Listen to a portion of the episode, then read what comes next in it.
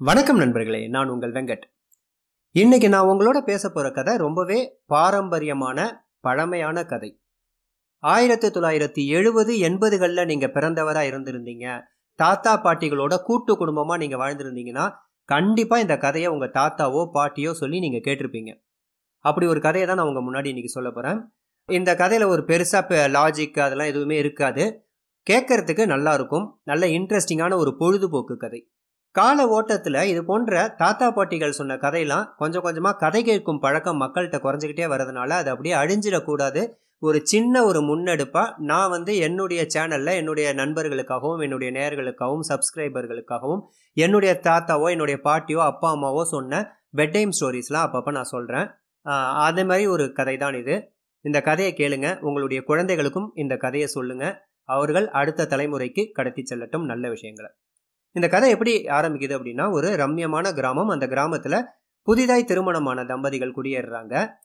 அந்த மனைவி அந்த பெண்ணுடைய அம்மா அப்பா அதாவது இவருடைய மாமனார் மாமியார் ஊர் அந்த கிராமத்துலேருந்து சற்று தொலைவில் இருக்குது ஒரு நாள் அந்த அம்மா கிட்டேருந்து அதாவது அந்த பெண்ணோட அம்மா கிட்டேருந்து இவரோட மாமியார் கிட்டேருந்து ஒரு லெட்டர் வருது. அதை பிரித்து படிக்கிறா படிச்சுட்டு அவள் கொஞ்சம் அதிர்ச்சி ஆகிறா என்ன அப்படின்னா அதில் என்ன எழுதியிருக்காங்கன்னா உன்னுடைய தகப்பனார் உடல்நிலை சரியில்லாமல் இருக்கிறார்.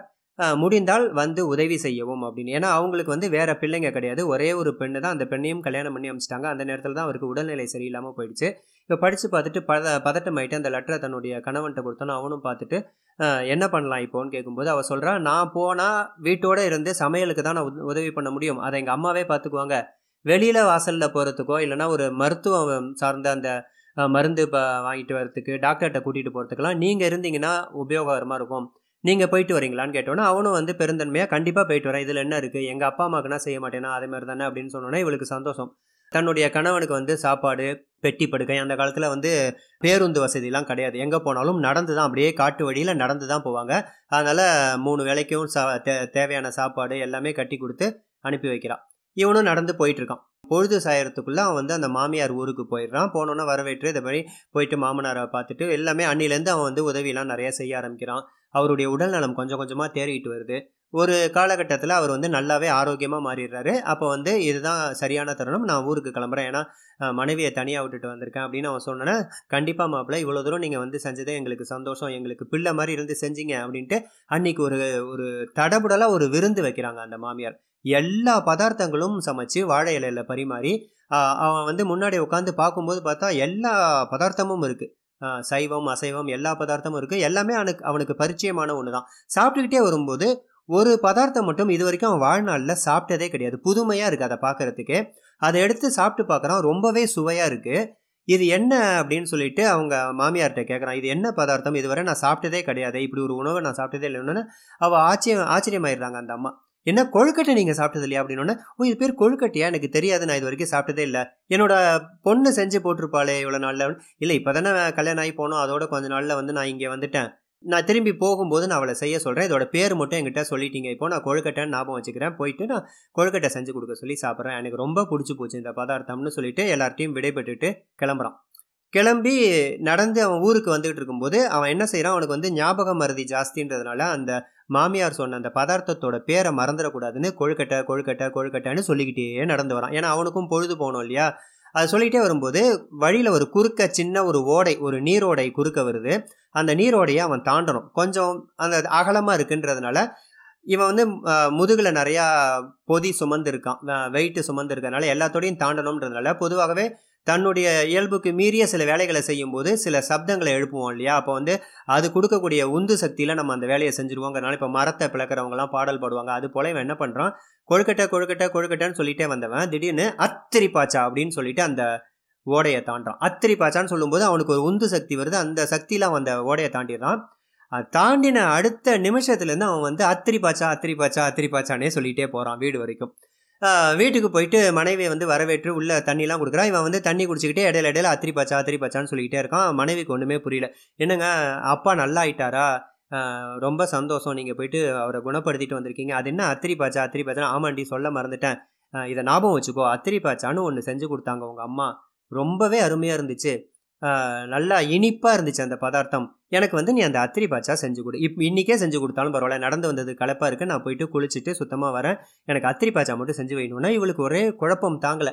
அத்திரி பாச்சான்னு ஒரு பதார்த்தம் இது வரைக்கும் அம்மா எனக்கு சொல்லியே கொடுக்கலங்க. நானும் சாப்பிட்டதில்ல. அது என்ன புதுசாக இருக்குது அத்திரி பாச்சா? அப்படின்னோடனே இவனுக்கு வந்து லேசாக கோவம் வருது. என்னென்னா அவங்க அம்மா வந்து மாமியார் வந்து தெளிவாக சொல்லியிருக்காங்க. என்னுடைய பெண்ணுக்கு அது தெரியும். உங்களுக்கு ஏன் செஞ்சு கொடுக்கலையான்லாம் கேட்டோன்னே இல்லை உனக்கு வந்து கற்றுக் கொடுத்ததாகவும் நீ நல்லா அதை செய்வேன்னு உன்னுடைய அம்மா தான் சொன்னாங்க. அத்திரி பாச்சா நீ நல்லா செய்வியா? எனக்கு செஞ்சு வைனோன்னே இவ இல்லைங்க எனக்கு அத்திரி பாச்சான்னு ஒரு பதார்த்தத்தை இது வரைக்கும் நான் வந்து கேள்விப்பட்டது கூட கிடையாது. இவனுக்கு கோவம் வந்துருச்சு. ஏற்கனவே நடந்து வந்த களைப்பு மனைவியும் செஞ்சு கொடுக்க மாட்டேன்னு சொன்னோன்னா கோவம் வந்து என்ன செய்கிறோம் அப்படின்னே தெரியாமல் பக்கத்தில் இருந்த ஒரு குச்சியை எடுத்து மனைவியை வந்து அடிச்சிடுறான். உடல்லாம் வீங்கிடுது அவளுக்கு பாவமாக இவன் அந்த கோவத்தை கோவத்தை கண்ட்ரோல் பண்ணுறதுக்காக போயிட்டு குளிச்சுட்டு வந்து ஒரு அறையில் படுத்துடுறான் தூங்கிடுறான் நல்லா. அவன் வந்து அரை தூக்கத்தில் இருக்கும் பொழுது பக்கத்து வீட்டிலேருந்து ஒரு பெண் வந்து இவளை பார்க்க வரா. உள்ளே உள்ள நுழைஞ்சோடனே இவள் வந்து அழுதுகிட்டே படுத்திருக்கிறதும் உடம்புலாம் வீங்கி போயிருக்கிறதையும் பார்த்துட்டு என்னடி இது? காலையில் வரைக்கும் நல்லா இருந்த இப்போ வந்து ஒரே உடம்புலாம் கொழுக்கட்டை கொழுக்கட்டையாக வீங்கியிருக்கு. என்ன ஆச்சுன்னொன்னே என் கணவர் அடிச்சிட்டார் என்ன? அவர் ஏதோ அத்திரி பாய்ச்சான ஒரு இனிப்பு கேட்டிருக்காரு. அதை நான் செஞ்சு கொடுக்க தெரியல. ஏன்னா எனக்கு அத்திரி பாய்ச்சானா என்னன்னே தெரியாது அப்படின்னோடனே ஆமாம் நானும் கேள்விப்பட்டதே இல்லையே அப்படின்ட்டு அதுக்காக அப்படி அடிச்சிருக்காரு. கொழுக்கட்டை கொழுக்கட்டையாக வீங்கி போயிருக்கு பாரு உன்னோட உடம்புன்னொன்னே அதை கேட்டுக்கிட்டே படுத்துட்டு இருந்தவனுக்கு அப்போ தான் ஞாபகம் வருது. ஐயோ நம்ம மாமியார் சொன்னது கொழுக்கட்டை தானே. நாம் வந்து ஓடையை தாண்டறதுக்காக அத்திரி பாய்ச்சான்னு சொன்னோம். அதுலேருந்து அத்திரி பாய்ச்சானே சொல்லிட்டு வந்துட்டோமேன்ட்டு இவனுக்கு ரொம்ப வெட்கத்தில் இவன் என்ன பண்ணுறதுனே தெரில அதோடு இல்லாமல் நம்மளுடைய மனைவியை வந்து நாம் செஞ்ச தவறுக்காக அடிச்சிட்டோமேன்னு ரொம்ப பரிதாபப்படுறான். போயிட்டு மன்னிப்பு கேட்குறான். இதை போல் அந்த அம்மா சொல்லி தான் எனக்கு தெரியும். அது வந்து கொழுக்கட்டை தான் உங்கள் அம்மா சொன்னாங்க. அத்திரி பாச்சான்றது நான் ஆற்றை தாண்டறதுக்காக உபயோகப்படுத்தின வார்த்தை. நான் அதுலேருந்து அதை சொல்லிட்டு வந்ததுனால அதை சொல்லி கேட்டுட்டேன். என்னை மன்னிச்சிரு. உன்னை ரொம்ப அடிச்சிட்டேன். வெளியில் சுற்றிட்டு வந்த கோவம் எல்லாமே சேர்ந்து அடிச்சிட்டேன். என்னை மன்னிச்சிரு நீ அதை எனக்கு செஞ்சு கொடுக்கலனாலும் பரவாயில்லன்னு. மனைவி வந்து ஏற்கனவே வந்து கணவன் தன்னுடைய க தந்தைக்காக பணிவிடை செஞ்சுட்டு வந்தது. இது எல்லாமே சேர்ந்து கணவன் மேலே பாசம் அதிகமாக இருக்கிறதுனால பரவாயில்லங்கன்ட்டு அந்த காயத்துக்கெல்லாம் மருந்து போட்டுக்கிட்டு இவன் வந்து கொழுக்கட்டை செஞ்சு கொடுக்குறா. இருவரும் சந்தோஷமாக அந்த கொழுக்கட்டையை சாப்பிட்றாங்கன்ட்டு. இப்படி தான் வந்து என்னுடைய பாட்டி இந்த கதையை முடிப்பாங்க. முடிச்சோன்னா அன்றைக்கி தூங்கிடணும். அன்றைக்கி கோட்டா ஓவர் நாளைக்கு வேறு கதை சொல்கிறேன் அப்படிம்பாங்க. இல்லை பாட்டி இன்னொரு கதை சொல்லு அப்படின்னா இல்லை இல்லை இன்றைக்கி இந்த கதை தான் நாளைக்கு வேறு கதை அப்படிம்பாங்க. கண்டிஷனாக சொல்லிடுவாங்க நாங்களும் தொங்கிடுவோம் இது போன்ற பெட் டைம் ஸ்டோரிஸ் வந்து கேட்பதற்கு ரொம்பவும் சுவாரஸ்யமாக இருக்கும். நம்மளை நம்மளுடைய பள்ளி பிராயத்திற்கு கடத்தி கொண்டு போகும். உங்களையும் என்னால் முடிந்தவரை உங்களுடைய சிறு வயது பிள்ளை பிராயத்திற்கு கடத்தி சென்றிருப்பேன் என்கிற நம்பிக்கையோடு இந்த கதையை இங்கு முடித்து வரும் நாட்களில் உங்களுக்கு நல்ல ஒரு இன்னும் ஒரு கதையுடன் உங்களை சந்திக்கிறேன். அதுவரை உங்களிடமிருந்து விடைபெறுவது உங்கள் வெங்கட். தேங்க்ஸ் ஃபார் வாட்சிங்